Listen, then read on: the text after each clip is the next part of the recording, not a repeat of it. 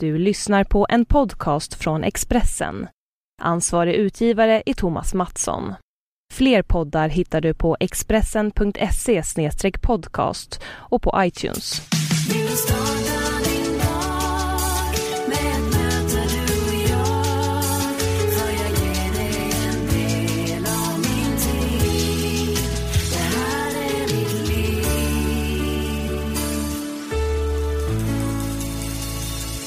Varmt välkommen till Livshjulet avsnitt 108.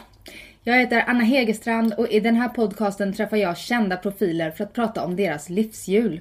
Och podden görs i samarbete med Expressen och du kan lyssna på expressen.se podcast men också på iTunes och Acast. Vill du mig någonting finns jag på livshjulet hegerstrand.se och på Instagram där jag heter hegerstrand. Veckans gäst tackade från början nej till att vara med här i podden. Första gången jag frågade var för ett och ett halvt år sedan och just då var han inne i en fas i livet där han ville hålla sig undan rampljuset. Idag känner han att han är redo att öppna upp igen och jag är glad att han äntligen vill träffa mig för att prata om sitt livshjul. Det är Magnus Hedman som gästar veckans avsnitt och intervjun gjorde vi på hans kontor tisdagen den 26 maj. Och jag vill be om ursäkt för det dåliga ljudet. Ibland så kan man inte riktigt kontrollera ventilationen och andra saker när jag inte är i studion på Expressen. Men jag hoppas att ni orkar lyssna på mig och Magnus. Varsågoda. Jag höll på att berätta för dig om eh, min lilla diskussion med Lans igår, min äldsta son som är 14. Ja. Och den var rätt skön sådär för det var, ja, han hade sagt någonting som kanske inte riktigt var helt sant. Och ehm, eh, jag upptäckte ju det rätt snabbt så att jag han fick komma hem och jag hade gått och lagt mig precis då så fick han berätta sanningen. Han gjorde det jättebra men eh, oj vad jobbigt det var. Och det här är så intressant därför att min jobbiga historia som jag har haft kan jag idag använda som eh, i min uppfostran genom att bara säga som jag sa igår kväll att, att jag berömde honom jättemycket för att han berättade sanningen till slut. Eh, men så sa jag, titta på mig. Vad som hände när jag ljög och vad som hände när jag berättade sanningen. Och vad som hände med mitt liv då. Liksom. Ja, nej, det är sant. Och så. så att ehm, ja, de är fantastiska mina barn faktiskt. Eh, ja. Vad har du, har du pratat mycket om, om eh, när du mådde dåligt och sådär med dina söner? Vet de, har de hela bilden eller?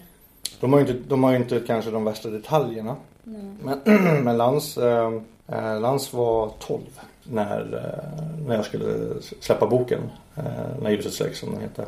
Mm. Och jag kände ju, alltså först och främst så jag gick ju våndade så länge. Och ska jag skriva boken? Ska jag inte skriva boken? Vad kommer folk i hans skola säga? Och så vidare och så vidare.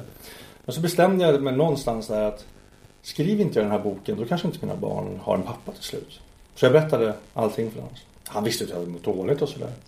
Jag berättade så mycket så att han inte skulle få en chock när alla artiklar och sånt där skulle komma.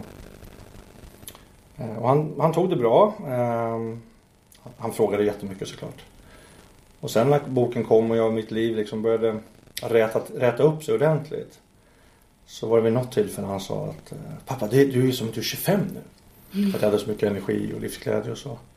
Och det var ju ett tecken på att man var på rätt väg såklart. Men sen Sen um, var det ju en period när han så fort jag skulle liksom gå ut i typ skåpet där medicinen stod.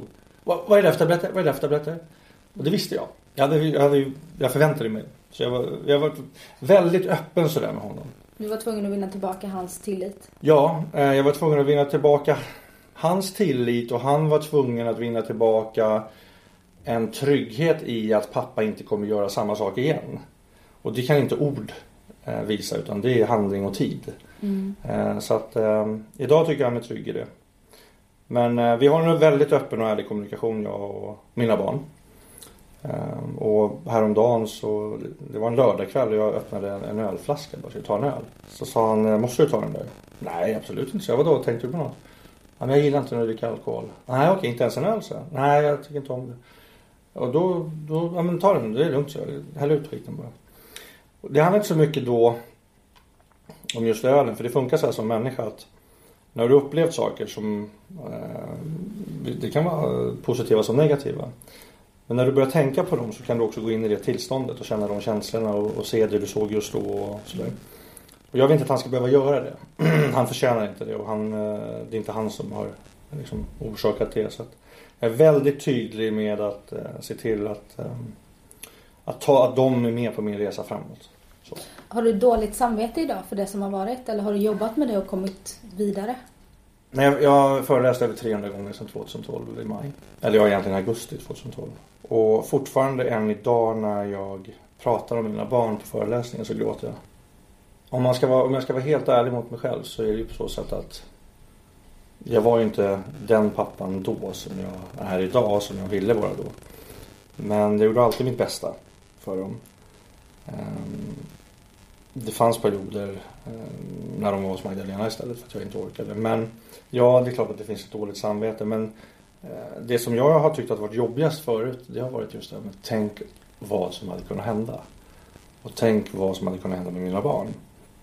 Så att idag skulle jag nog säga att jag snarare känner stolthet och glädje till att jag faktiskt gav dem en pappa som jag tycker är den bästa pappan i världen. För det inte jämförelsevis med någon annan men jag kan se mina barn i ögonen 24-7. Och det var, det var nyckeln till, till min förändring för första gången. Så att, um, mm. Men det kommer alltid att finnas eh, saker som man vill ha ogjorda. Men om man inte i sin historia eh, man kan dela med saker och så kan man inse att jag kan inte förändra det här. Det har hänt. Jag vet att jag gjorde det bästa utifrån de förutsättningarna som jag hade satt mig och hur jag mådde. Men jag måste också hitta ett förhållningssätt till det som har varit i mitt liv. Det här gäller ju för alla. Mm. Um, och mitt förhållningssätt till det, det är ju, alltså jag har ju ett facit väldigt tydligt vad jag får, vad jag kan och vad jag ska göra, vad som passar mig och inte. Um, jag har fått förlåta mig själv och vissa andra personer där för att kunna gå vidare. Så att um, det är inte så att jag hamnar i ångest eller mår dåligt över det som har varit längre. Det, det är det inte.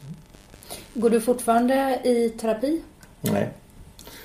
Ehm, jag coachar mig själv, eller går, går till en eh, coachkollega. Mm. Mm. Jag har 18 utbildningar inom beteendevetenskap och psykologi. Ehm, jag jobbar väldigt, väldigt mycket med olika företag och även individer, chefer och sådär som, som jag coachar väldigt mycket förra året. Det är ett superintressant jobb. Mm. Superintressant jobb och passion ska jag säga. Är coachingen kärnan i din verksamhet? Vad gör du nu? Du, vi sitter ju här, kan vi säga till lyssnarna då. Jag, jag ringde ju dig för ett och ett halvt år sedan mm. och ville att du skulle gästa ja, just det. Livshjulet. Och du sa eh, ett vänligt men bestämt nej. Ja. För att du kände inte att du ville, ville vara i, i media då så mycket. Och ja. det går inte att hitta så många intervjuer. Nej. Eh, de senaste åren med mm. dig. Mm. Och därför känns det jätteroligt att, att jag äntligen får sitta här mm. och prata med dig. Mm. Och var är du idag? Vad gör du? Jag jobbar ju med, eh, jag ska inte vilja säga organisationsutveckling även om det är det jag gör. Eh, jag ska säga att jag, jag jobbar med människoutveckling. Jag hjälper folk att lösa eller komma ur sina problem. Jag hjälper dem att ta sig igenom sina utmaningar eller hitta nya utmaningar. Whatever. Som coach. Som coach. Och jag tycker man ska vara försiktig i, tyvärr i det här landet, eh, med ordet coach. Ja, det är lite slarvigt. Det är flummigt. Det är flummigt och det, är, det finns för många människor som har försökt göra en eh, säga, snabb karriär på att eh, bli coach. Mm. Man går någon sån här snabbutbildning och så ger man sig ut och börjar coacha folk. Man börjar använda sig av konstiga ord som folk inte fattar.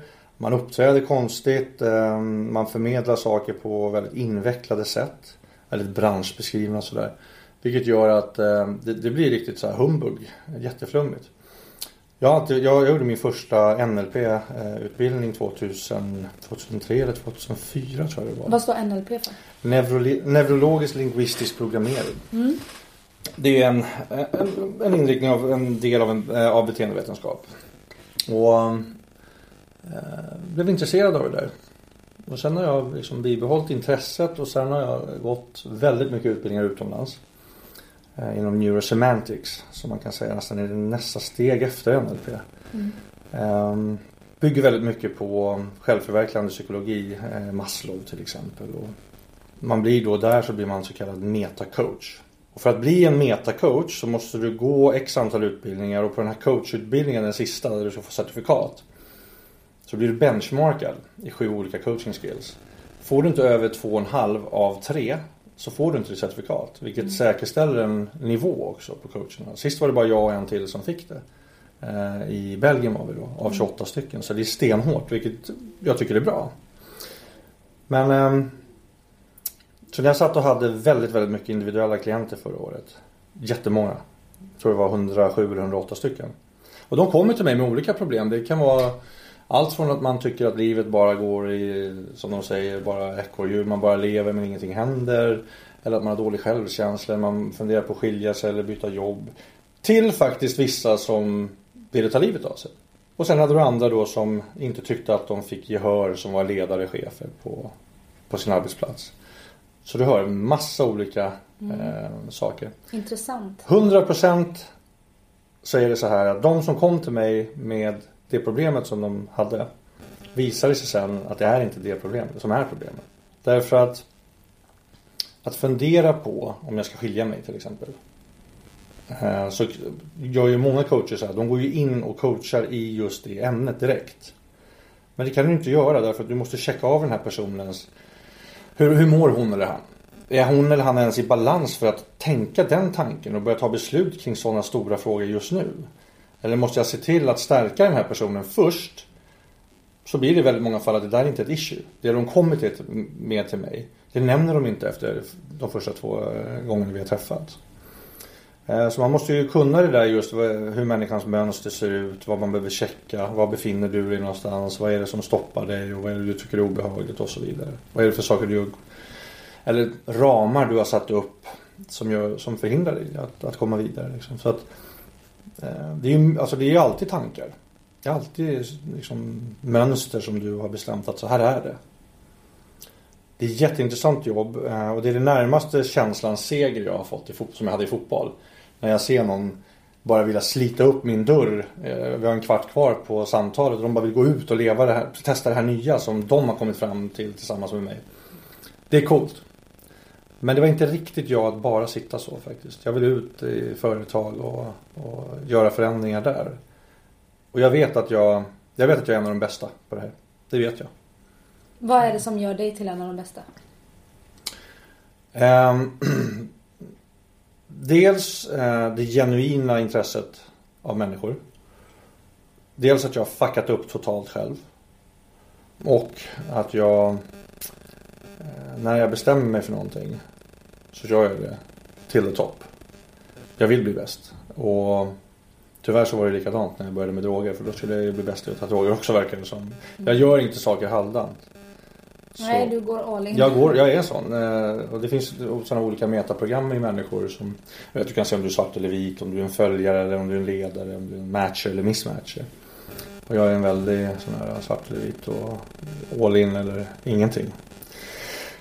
Men eh, och sen tittar jag på mina resultat. Som, eh, eller mina, mina klienters resultat, företagens resultat. Det, ehm, de är ju vana vid att, att komma och så säger de, ja, hur många tillfällen kommer vi att köra? Säger de till mig. Alltså hur många tillfällen, typ 8 eller 10, man sätter upp ett program. Men jag gör aldrig det, för det är omöjligt. Ingen av mina klienter har gått hos mig mer än fem gånger. Ingen. Och de som har haft absolut störst problem, eh, de har inte ens gått fem gånger. Så varför ska jag sätta upp åtta då? Och det här är viktigt nu när vi kommer till det här. Jag vill bara avsluta just när det kommer till coaching. Terapi i våran värld, i min värld och det jag har lärt mig och det jag tycker. Det är en människa som har blödande sår som behöver eh, liksom omhändertagande och nursing, caring, alltså så. Jag kan inte ställa utmanande frågor till den här personen. För de är inte där. Och man kan se det rätt tydligt. Det är en person som spenderar väldigt mycket tid i det förflutna. Och börjar en sån person till exempel gråta så har han väldigt svårt att få, få stopp på tårarna. Sådana eh, klienter, patienter skulle jag inte ge mig in på. För det är inte det jag är utbildad i. För att bli en bra coach så måste du först och främst vara ärlig mot dig själv. Eh, för att du kan aldrig ge dig in i ett coachsamtal osäker på om du ska klara det eller inte. Mm. Aldrig, för då kommer det vara det du tänker på när du coachar. Jag som coach, det här tyvärr när vi går in i det här, det här kommer att låta flummigt. Men det är inte det. För det skulle inte hålla på med. Mm. Men så här är det att om jag skulle coacha dig så är det min uppgift att nollställa mig själv i huvudet eh, innan vi börjar prata. Alltså jag ska inte värdera det du säger. Jag ska inte filtrera det. Säger du till mig att jag vill göra det väldigt, väldigt snabbt. Så när jag summerar efter ett tag och säger och så vill du göra det där väldigt, väldigt kvickt. Fast du har inte sagt kvickt till mig, du sa snabbt, eller hur? Mm. Så då har jag omvärderat det och lagt min värdering i det där och sagt kvickt. Men kvickt är någonting annat för dig än vad snabbt är. Och då tappar jag dig. Så att eh, jag ska inte gå in mer på det för det, det är rätt, rätt mycket. Mm. Um, och där upplever jag att det är det coacher har svårast för. Att släppa eh, och bara vara där för klienten. Det måste vara väldigt skönt att bara släppa sig själv för du har ju varit väldigt egoistisk när du har mått dåligt. Mm. Och nu att på något sätt kompensera för det och, och verkligen ge till andra människor. Mm. Och bara sätta sig själv i andra hand. Ja, eh, om man ser det på det sättet. Hur ser du det? Nej, jag, säger, jag, jag ser inte det som att jag sätter mig i andra hand. Jag skulle snarare säga, säga att jag eh, sitter i exakt samma nivå som du är i och med att jag följer dig hela tiden. Mm. Det, det, är ett otroligt, otroligt privilegium att få en människa att öppna sig på det sättet som folk gör för mig. Mm, det måste vara en kick. Ja, det är en kick. Ehm, det svåraste för mig det är ju att inte... För, för det är så här, när man går in så mycket, eller när jag gör det. För det här är ju också en träningssak såklart. Mm. Men när jag går in så mycket, du och jag sitter och, och pratar. Och du berättar om någonting. Och jag verkligen, jag känner ju, jag ser ju på dig, på din hudfärg och dina kroppsrörelser och allting hur, hur du mår. Och jag känner det du säger liksom. Eh, gråter du så gråter jag. Så är det. När mina klienter gråter så gråter jag med dem. Um, så att just det där när, när, eh, när man kommer in kanske på saker som jag har varit med om. Det är det som är det svåraste att inte säga att ja, jag förstår vad du menar. För jag förstår inte vad de menar. Jag förstår hur jag menar och hur jag kände. Men jag vet inte exakt hur du känner. Där är den svåraste grejen, just att hålla. Eh, och fortsätta liksom, låta, låta dig berätta för mig istället. Men eh, jag tror att min, eh, det som gör mig eh, så pass bra som jag är i det här det är just att jag avdramatiserar väldigt mycket. Det är lätt att komma till mig med dina problem därför att jag har ju själv eh, pratat om mina problem till dig. Så Um, får jag berätta om när jag fick mitt certifikat i sista? Mm. Då satt vi i Belgien och Michael Hall är han som jag har gått de flesta utbildningarna under. Michael är en av de här gurusarna inom NLP och jobbat mycket med Anthony Robbins. Hjälpt honom att ta fram material och sådär. Han skulle benchmarka mig när jag skulle coacha. Det var dag tre av tio. Och jag var skitnervös. Mm. Alltså, ska han göra det? Shit. Så då laddade jag som inför en fotbollsmatch. Jag är lite så speciell. Jag, jag laddade med lugn musik. Och liksom tänkte igenom hur jag skulle, hur jag skulle tänka. Och nollställa mig själv. Och jag lyckades få över två och en halv på alla skills eh, på samma gång. Och det är väldigt, väldigt ovanligt. Av Michael Hall. Eh, förstår den glädjen. För de där kurserna är tuffa. Det är från 8 på morgonen till 9 på kvällen. 10 dagar i rad. Plus att du får hem, eh, hemläxa mellan dagarna. Så att man är så otroligt utpumpad. Så att det var, det var, en, det var en stor, eh, stor grej för mig att eh, få ta det här sista eh, certifikatet. Jag måste fråga, du mm. sa ju innan att du är väldigt svart, svart eller vit när mm. du gör saker och en vinnarskalle. Mm. Du fick ju eh, ADHD eh, diagnos mm. för hur många år sedan är det nu? Det är, det är väl två år nu va? Ungefär tror jag. Två år sedan. Ja, det var inte, det var inte länge sedan. Nej, två eller tre år sedan. Mm. Mm. Och du har sagt att du tackar din ADHD för fotbollskarriären. Eller den har bidragit till fotbollskarriären men också till fallet. Ah, jag, jag, jag skulle... Jag använder den absolut inte som en ursäkt att, att, till fallet. Nej, men att det kan vara en bidragande... Ja, men en, en av orsakerna är det ju. Ja. Mm såklart. Vad har, du, hur, vad har du för relation till din ADHD idag? Äter du medicin eller? Nej, jag testar medicin. Ibland äter jag medicin när det kommer till ehm, till exempel om jag har väldigt mycket administration att göra. För, för att kunna koncentrera dig? Ja, precis. Um, men det är väldigt sällan. Väldigt sällan. För mig har det inte betytt mer. Och ska man titta just det där eh, mig som människa och som du var inne på det här med svart eller vit och gå all in.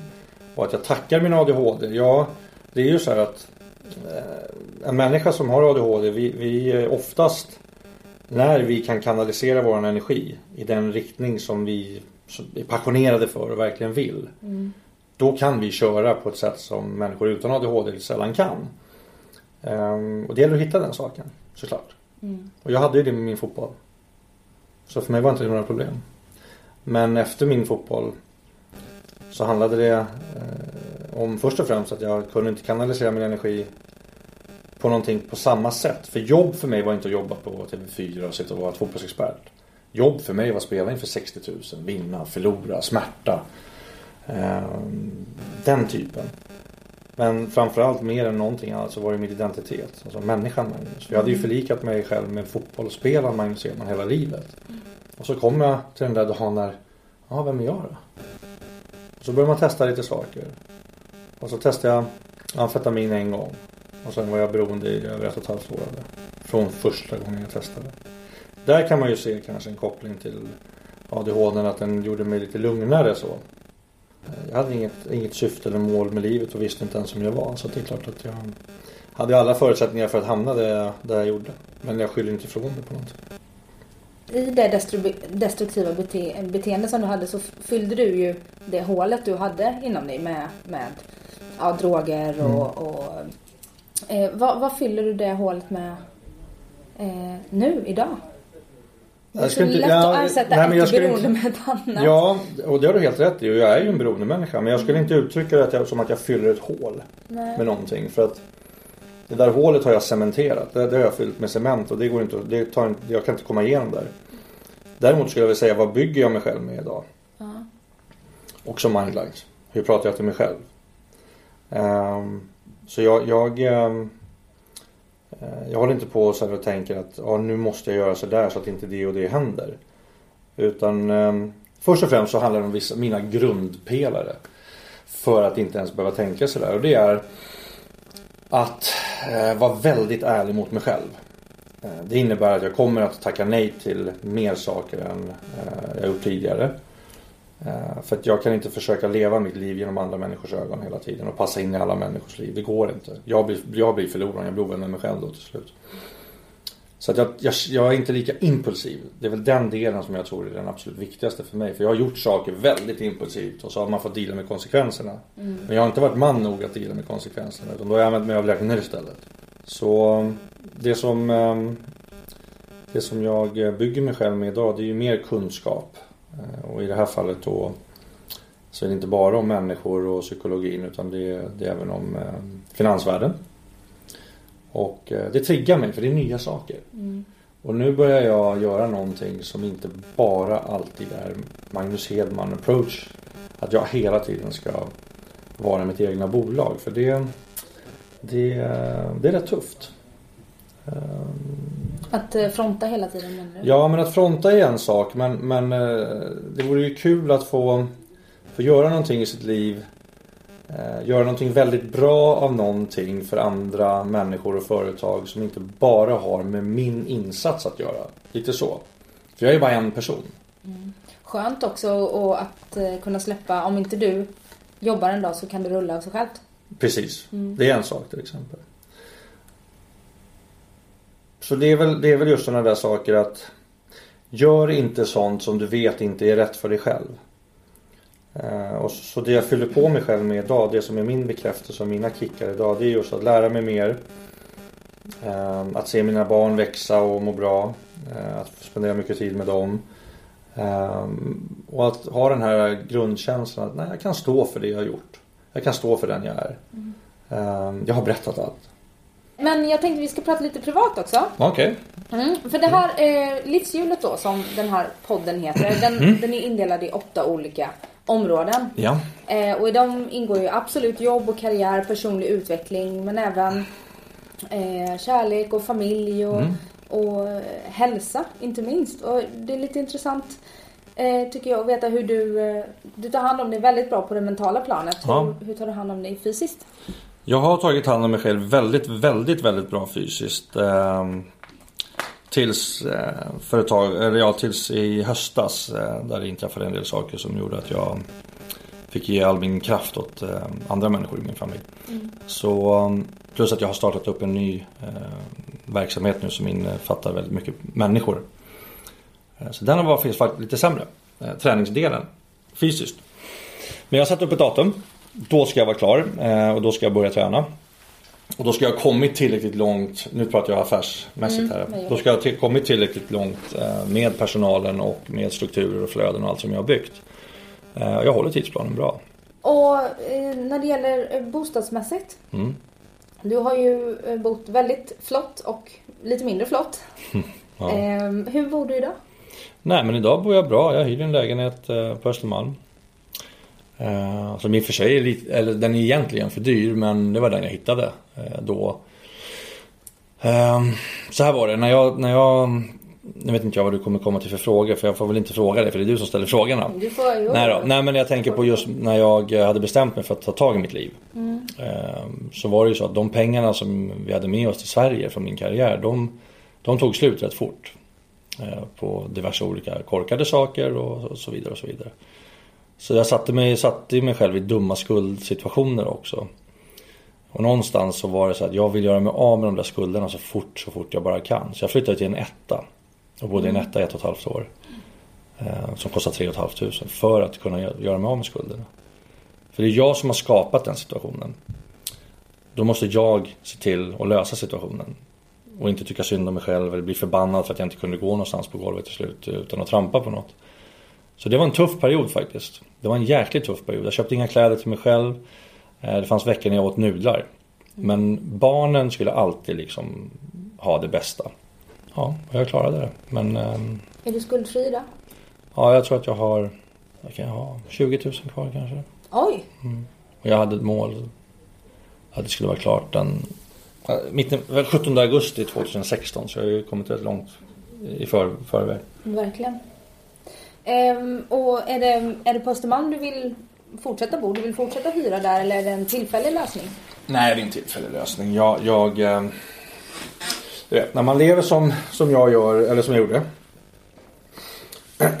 Och jag är säker på eh, att många kommer känna igen sig i det som jag säger nu. När, när jag var så svag och jag var så handlingsförlamad och bodde i Sigtuna. Jag öppnade, jag gick inte ens till brevlådan. Så min granne fyllde papperspåsen när brevlådan var överfull och ställde på min, utanför min dörr. Eh, Så när mina kompisar upptäckte hur dåligt jag mådde. Då hade jag tre fulla eh, papperspåsar med post oöppnad. Det beteendet ger en del betalningsanmärkningar. Jag tror faktiskt jag fick över 100 betalningsanmärkningar. Och det är klart att de ligger ju kvar och bara för att jag tar tag i mitt liv så innebär ju inte det att betalningsanmärkningar försvinner eller att jag helt plötsligt får massa miljoner. Så de har ju legat kvar och jag har fått nya betalningsanmärkningar för att jag inte har kunnat betala allting i tid.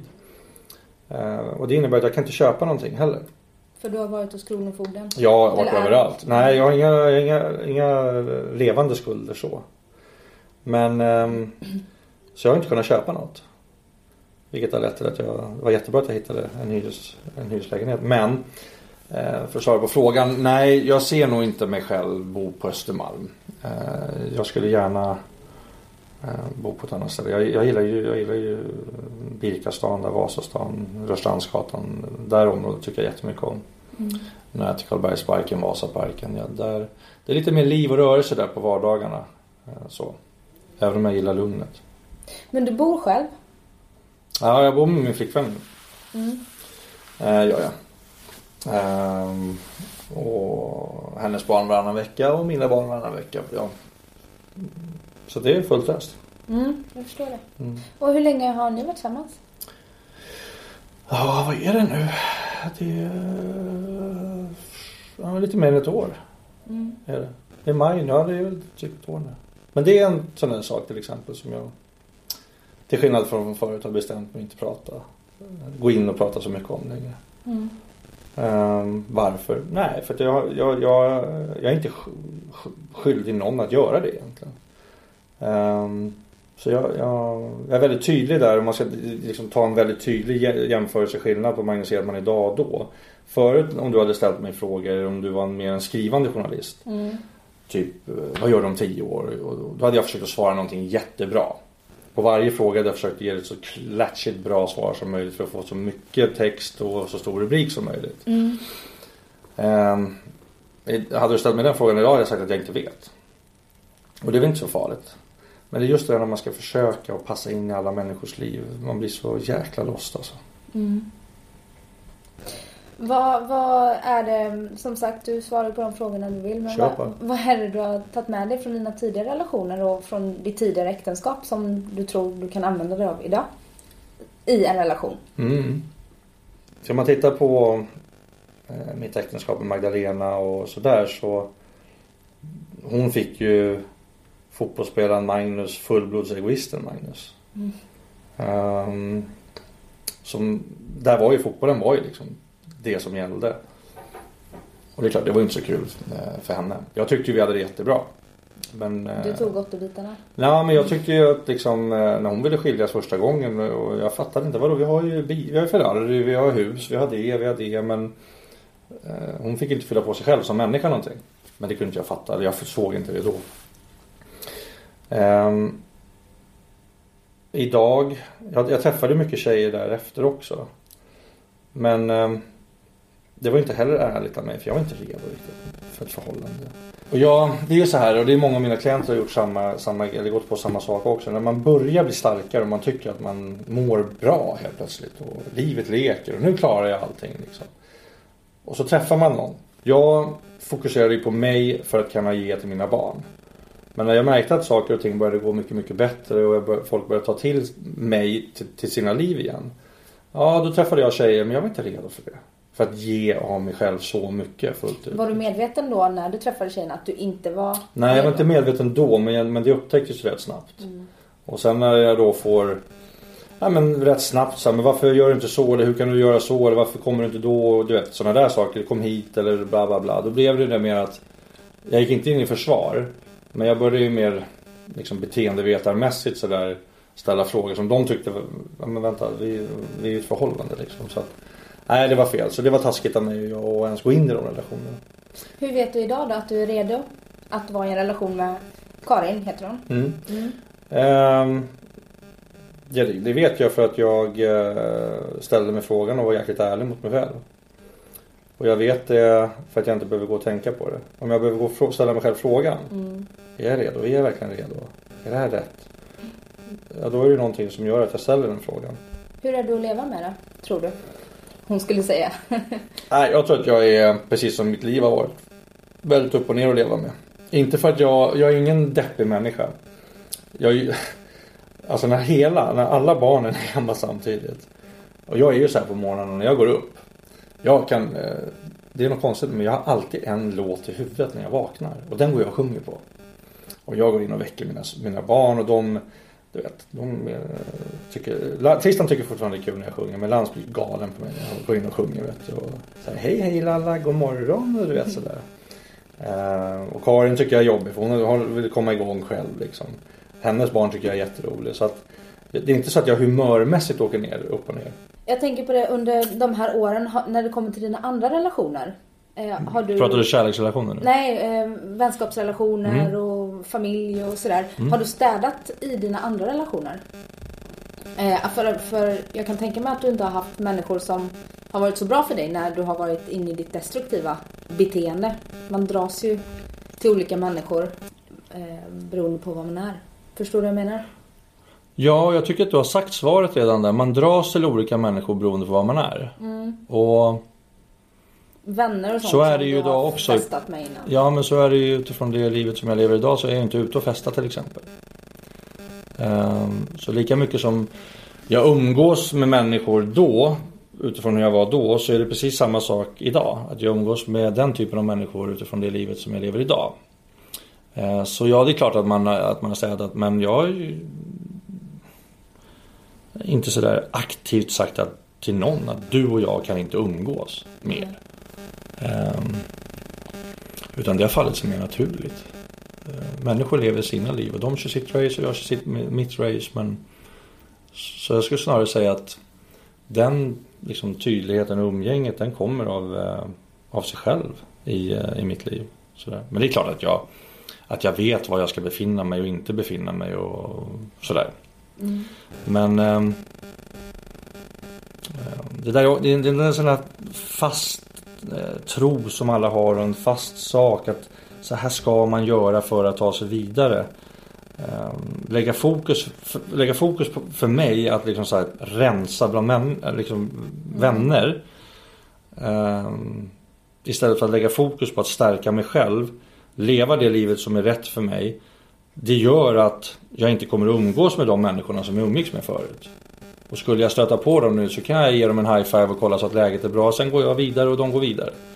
Utan att man liksom behöver visa att jag tycker att jag är bättre än dig. Liksom. Så ja, det är svaret på den frågan. Mm. Egentligen.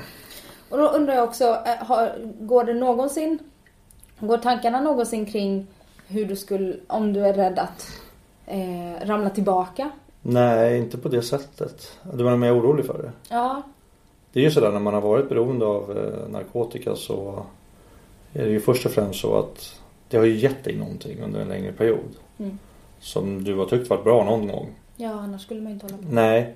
Och när jag, i och med att jag pratat så otroligt mycket om det i alla intervjuer och föreläsningar och sådär. Så kom, fanns det en period när jag ibland kunde eh, nästan få de där, vad ska jag säga, lite mer behagliga känslorna som jag kände i början där då. Mm. Men, men idag när jag pratar om det så är det nästan så att håret ställer sig. Det, det blir, det blir smutsigt. Det, det, det, är en smutsig känsla för mig. Um, steget, steget från att um, vara orolig och tycka liksom glorifiera det. Som jag ser på det idag så är det liksom, det förstörde mitt liv. Snabbt. Väldigt, väldigt snabbt. Och den största risken som jag har eh, att överhuvudtaget göra den typen av misstag igen det är om jag skulle eh, supa mig jättefull. Mm. Alla hämningar försvinner, man har inte riktigt full koll och man tycker att allt är okej okay och du vet nu är jag tillbaka och bla bla bla. Mm. Men det, ja, det kommer inte ens hända för jag ska inte supa mig så full. Det har jag kontroll på. Så jag ser alltid till att ha kontroll. Och sen har jag lovat mina barn. Jag har lovat mig själv. Det är det viktigaste tycker jag.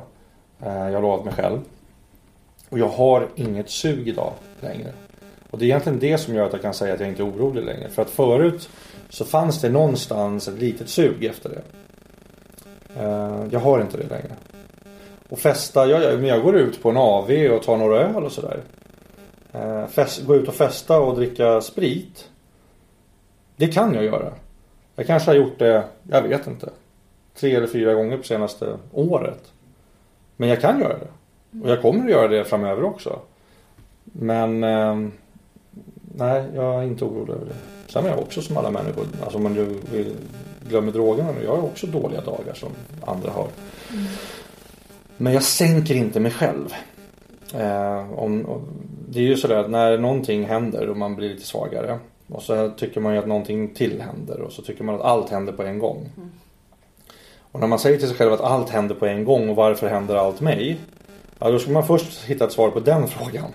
Innan man kan liksom börja dela med saker. Så att eh, Jag kan ha dåliga dagar och jag har haft en väldigt, väldigt jobbig period de sista två åren. Eh, utifrån familje eh, med, med mamma och sådär.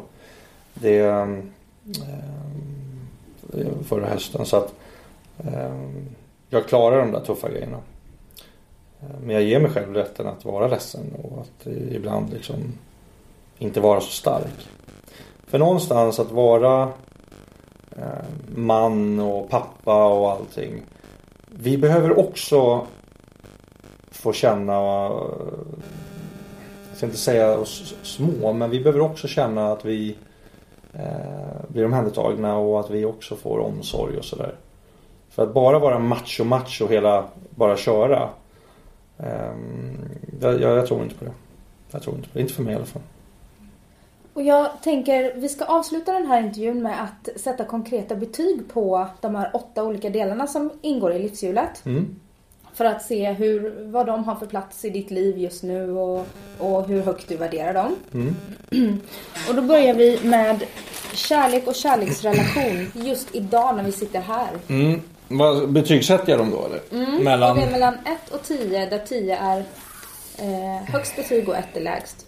Och det handlar ju om eh, som sagt hur mycket tid kanske man ger och... och... Ja, jag skulle säga 7 då. Mm.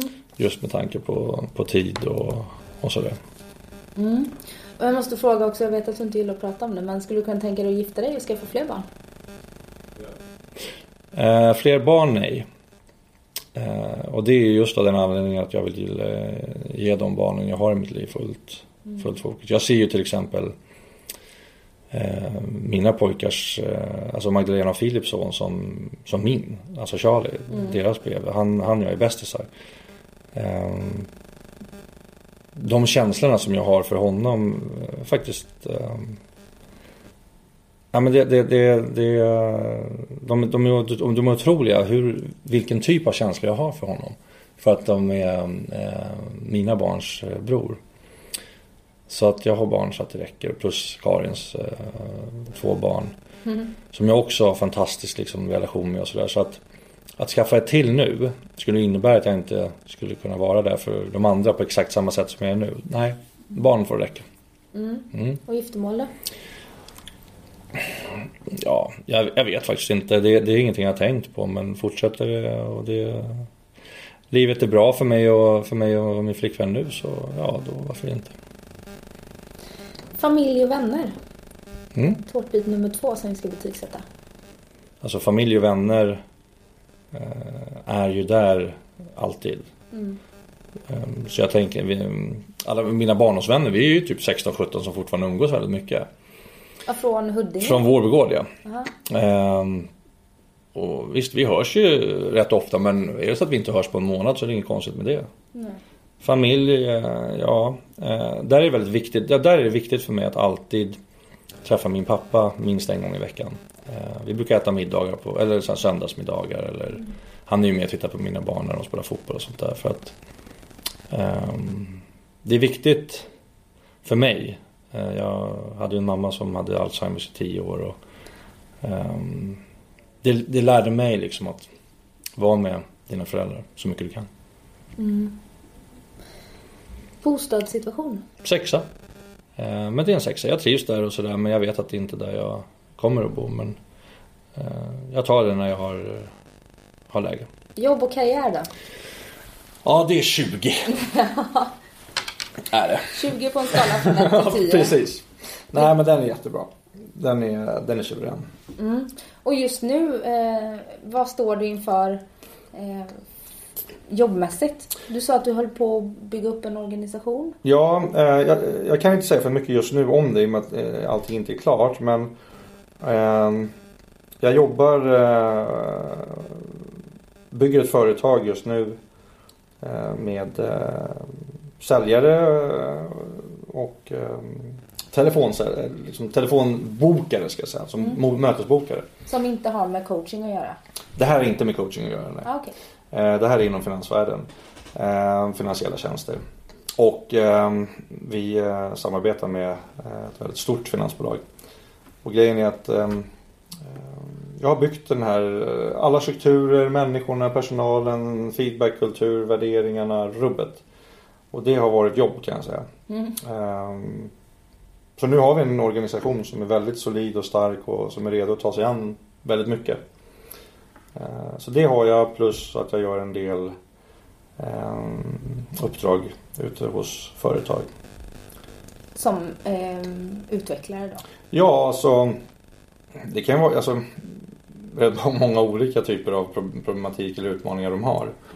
Men det kan vara att någon tycker att ja, men de har ingen lagkänsla eller de eh, har ingen feedback eller de lyssnar inte på vad jag säger eller vad det än är för någonting. Så går jag in och, och, och gör diverse olika Jag föreläser alltid först så de får lära känna mig. Mm. Och sen gör jag olika processer. Det kan vara allt ifrån personlig coaching till gruppcoaching och allting. Och det, det går jätte, jättebra. Jag får jättefina resultat. För jag, jag är väldigt tydlig också med mitt KPI. Alltså jag går inte bara dit och ska coacha för att folk ska må bättre. Vad vill du ha ut som du kan mäta när jag är klar? Mm. När, genom att anlita mig. För annars är det iskallt. Bara ge folk eh, liksom ett eh, bättre mående tillstånd. Det är jätteenkelt. Men sen då? Så att eh, jag är jättetydlig att företagen ska kunna mäta att de har fått resultat och att de har nått de resultaten de ville ha. Och mer än så. Det är viktigt. Och till jobb och karriär hör ju nästa eh, del, det är ekonomi. Ja, den, eh, den har, håller jag väl på en trea, typ trea, fyra. Mm. Och det är inte så att jag inte överlever eller sånt där men jag har varit fotbollsproffs. och det bara rasat in pengar. Eh, och du har tagit dig an en livsstil. Och jag själv idag tycker att jag nästan är bättre på det här än vad jag var på fotboll. Mm. Eh, men jag har ju en brist. Jag har en sak som jag inte är speciellt bevandrad i. Och det är just det här med att bygga företag. Eh, hur gör jag? Vad bla bla bla. Och det, så att, varför jag säger tre, det, det lägger jag mycket till kompetensen och att jag inte är i närheten av det jag ska vara. Och vill vara. Mm. Och vad jag tycker att jag förtjänar att vara. Var tycker du att du förtjänar att vara? Eh, mycket, mycket högre upp både vad det gäller inkomst och eh, eh, trygghet ekonomiskt. Men det är okej okay också därför att för mig och för att jag skulle kunna hamna här så var jag tvungen att berätta sanningen. Och jag var tvungen, tvungen, men jag tyckte att det här har jag byggt upp på det sättet som jag ville. Mm. Men jag, jag ville eh, finnas ute så mycket som möjligt. Jag, jag kunde åka till Mjöbäck en söndagkväll Mm. och föreläsa. Ehm, för inte så mycket pengar. Men så jag har gjort en pudel under jäkligt många år nu. Ehm, och nu, eh, nu ska inte jag göra det något mer. Den där pudeln. Jag har sagt vad jag har gjort, jag står för det. Men det får räcka där någonstans. Du tjänar pengar på det du gör nu? Ja, tjäna pengar på det jag gör. Jag ska, jag ska ha betalt för det värde som jag ger andra företag och människor. Det är ju såklart lättare för, med företag än med privatpersoner. Kommer du Ehm, skicka en faktura till mig sen då? Den, den redan ligger i din mail just nu. ja, nej men alltså det, du förstår lite hur jag tänker hoppas jag. Det, det är Ja. mer att, Jag är också egenföretagare. ja, nej, men att känna att man verkligen eh, får betalt för det man ger. Mm. Och det värdet, det är därför det är så viktigt att man också kan sätta ett KPI. Man kan värdera exakt vad som är gjort. Mm. Hälsa, kost och motion. Ja, den är ju eh, en eh, sexa skulle jag säga. Mm. Fysiskt sett så skulle jag säga att från mina preferenser så kanske det är en tvåa men jag tänker mer på kost, eh, hälsa, där jag lägger till mental hälsa också. Eh, så att eh, generellt eh, så tycker jag att det är en sexa. Mm. Och då är det inte mitt välmående, då, då har jag ju liksom mer specificerat just träning, mat och sådär. Ja. Mm. Och fritid, den tiden du inte jobbar eller har massa andra åtaganden. Har du någon sån? Ja, jag har ju den med, med mina barn och sådär och Karin och sådär. Men eh, fritid så är det fortfarande sådär att jag eh, är för dålig eller jag gör inte tillräckligt mycket saker för mig själv. Därför att det är ju så att det är väldigt lätt att säga att jag gör allt för alla andra. Eh, jag ger dem allt och så får jag ingenting tillbaka eller eh, jag blir så trött för att ingen gör någonting för mig. Alltså whatever. Mm. Men jag får ju jättemycket tillbaka. Av mitt jobb och när jag gör saker med mina barn och sådär. Men när jag, så när jag säger göra saker för mig själv så kanske det är att bara ta en dag helt själv och bara sticka ut till något spa och bara få lite massage och läsa någon bok eller bara, bara liksom få landa lite sådär. Mm. Det är någonting som jag måste börja göra lite oftare. Eller ska börja göra lite oftare. Har ni, eller har du några planer för i sommar? Ehm, nej. Det har jag faktiskt inte. Och sådär har jag alltid varit och jag trivs med det. Ehm, Jag brukar bestämma mig och så checkar jag av med killarna vad, vad, vad de vill göra och sen drar vi. Spontanitet. Ja. Vad får fritid för konkret betyg då? Just det, du skulle ha ett betyg också. Mm. Ja, men jag trivs ju jättebra så du får en, eh, du får en sjua. Och den sista eh, har vi pratat väldigt mycket om. Personlig utveckling. Mm. Just idag när du sitter här, vad får du för betyg? Nio. Personlig utveckling, det är rätt svårt att sätta ett betyg på det. Jag, jag sätter det ut eftersom vad jag är idag eh, såklart och vad jag tycker och tänker och känner. Men en, en, en, grej, en sista grej som jag skulle vilja skicka med dina lyssnare. Det är just det här med förändring. För att jag läser rätt mycket eh, i det här området och jag, jag ser att det är ofta för, förändring. Då måste, det måste ske i kaos eller jag måste sticka ut eller det är obehagligt eller du och så vidare. Och så vidare. Man har så väldigt mycket förutfattade meningar kring förändring. Det folk inte förstår egentligen då det är ju att så fort du gör någonting nytt så gör du en form av förändring. Typ på jobbet eller vad det än är. Eh, de flesta människorna, det som gör att man inte kan göra en förändring i sina liv. Det är för att man lämnar, för så här är det, och det här är, jag generaliserar väldigt sällan men just i det här läget så kan jag göra det. Ta mig som ett exempel nu så det blir lättare att förstå. När jag höll på med droger så ville jag lämna det. Jag ville sluta med det. Men jag, jag kunde inte. Ett av skälen till att jag inte kunde var att jag visste inte vart jag skulle någonstans. Jag ville bara bli av med någonting. Och så är det i förändring. Du lämnar alltid någonting och ska någon, och gå mot, någon annan, mot någonting annat. Om du inte vet vart du ska och varför du ska dit, vad det kommer att ge dig om du når dit, hur du kommer att må och så vidare. För det är där som motivationen ligger. Om du inte har det stenklart för dig så kommer du börja liksom, prova det, prova det. Kanske det funkar. Nej, det funkar inte. Och så provar man och provar, provar, provar. Och ingenting ger en det som man söker. Och så blir man frustrerad, stressad. Och det är då man kommer till mig och säger att livet bara går runt i ett ekorrhjul. För man har ingenting att sträva mot. Så det, det, det är det jag vill skicka med. Ehm, prata Man ska mm, ha, sätta upp mål då och, och eller hur menar du? Ja, om du säger så här, jag vill inte, eh, jag vet inte om jag vill ehm, ha det där jag vill inte ha, vara kvar på det där jobbet. Nu har jag gått här i ett år, det, det, ingenting händer och jag, jag, jag, jag pallar inte mer. Jag, jag måste byta jobb. Det är en typ av förändring såklart. Okej, vad ska du byta till för jobb? Nej, jag vet inte men vad som helst utom det här. Du ser hur vilsen man blir. Så att det, och många människor har ju svårt för de här orden mål och sådär. Egentligen skulle jag säga så här att tillåt dig själv att drömma istället. Vad du mår bra av som människa. Vad passar dig som bäst? När mår du som bäst? Eh, är det när du eh, får hjälpa folk eller är det när du har, liksom, träffar människor i ett servicejobb eller är det när du sitter på kontor eller vad är det för någonting? Och vad ger det dig? Du måste hitta det här för dig som människa. Och sen kan du börja titta framåt. Så att ja, men det som stoppar folk väldigt ofta det är när, man börjar titta där vad man ska ha för mål eller drömmar eller visioner.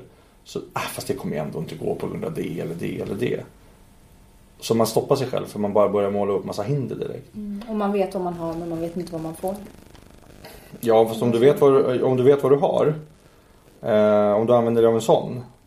Då kan du ställa dig frågan om det ens är en förändring du eh, Vill göra. vill göra. Liksom. Nej, det är sant. Då kan man ju börja titta på eh, hur du ska göra den, det du har bättre Mm. än det är idag. Det är kanske är någonting där du måste förändra i så fall. Men, men, så du måste ju alltid veta varför förändringen ska till. Och det är där jag, det, det vill jag skicka med. Mm. För det är, de första, liksom, det är första steget. Så för mig blev ju det att eh, Eh, jag ska bli världens bästa pappa. Jag ska kunna se mina barn i ögonen 24-7. Och, och det, det, eh, sen fick jag en plan utefter det. Och förändringen måste göras i väldigt små steg. Men jag ska inte bli långrandig kring det. Men, men eh, just kring förändring det är någonting som jag, det är det jag jobbar med. Och då måste jag fråga, håller du öppna föreläsningar som vem som helst kan gå på eller är det slutna för företag och sådär? Jag bara tänker, Ja, det är jag- någon av lyssnarna som vill gå och lyssna? Jag hade en på Globen nu faktiskt på Fitnessgalan men, men det är väldigt sällan och just nu så föreläser inte jag sådär jättemycket om det inte är något speciellt. Ehm, men eh, jag, kan, jag, jag kan ju ha öppna. Mm. Men ehm, då ska det vara, ett bra, eh, vara ett bra, en bra setup och ett bra liksom, evenemang och man vet att det, att det kommer folk och sådär. Mm. Så att eh, det går. Mm. Men jag har inga planerade just nu. Och om vi summerar här då. Då fick Mm. kärlek en sjua, familj och vänner en tia, bostad en sexa, jobb och karriär 20. Mm. Ekonomi en trea, fyra sådär. Hälsa, kost och motion en sexa, fritid sju och personlig utveckling nio. Mm. Och kärlek där, det, det hade ju med tid och sådär att göra också. Att man inte kan lägga, för det det är därför det är sju. Annars hade det Om varit- jobb och karriär är en 20 så förstår jag att... Ja, du, ja, du ser, ja precis. Du foten. förstår den ja. Mm, Ja. Exakt. Tack snälla för att du kom hit och gästade mig eller för att jag fick komma till ditt kontor. Mm, tack och, själv. och om man vill följa dig på sociala medier eller något sånt där? Ja. Är det... Då är det Magnus understreck Hedman på Instagram och Twitter. Mm. Jag Och har inte varit så aktiv där på länge. Magnus and you har jag också en sån här liten inspirationssida på Instagram. Ja. Och sen så har du en hemsida, magnushedman.se. Ja, eh, det har jag. Där kan man ta kontakt med mig också via kontaktrutan om man vill eh, göra någonting. Mm. Hemsidan är inte speciellt bra. Jag, det är också en sån där grej som jag måste jobba med. Men man kan få kontakt med mig där i alla fall. Mm. Mm. Tack snälla och ha en jättebra dag. Detsamma. Önskar jag dig och så önskar vi lyssnarna det också. Ja, klart ni ska också ha en bra dag. Hej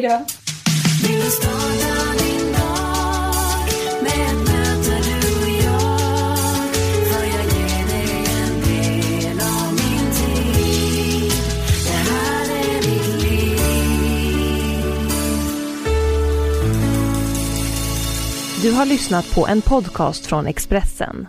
Ansvarig utgivare är Thomas Mattsson. Fler poddar hittar du på expressen.se podcast och på iTunes. Snart startar vår stora färgfest med fantastiska erbjudanden för dig som ska måla om. Kom in så förverkligar vi ditt projekt på Nordsjö Idé och Design.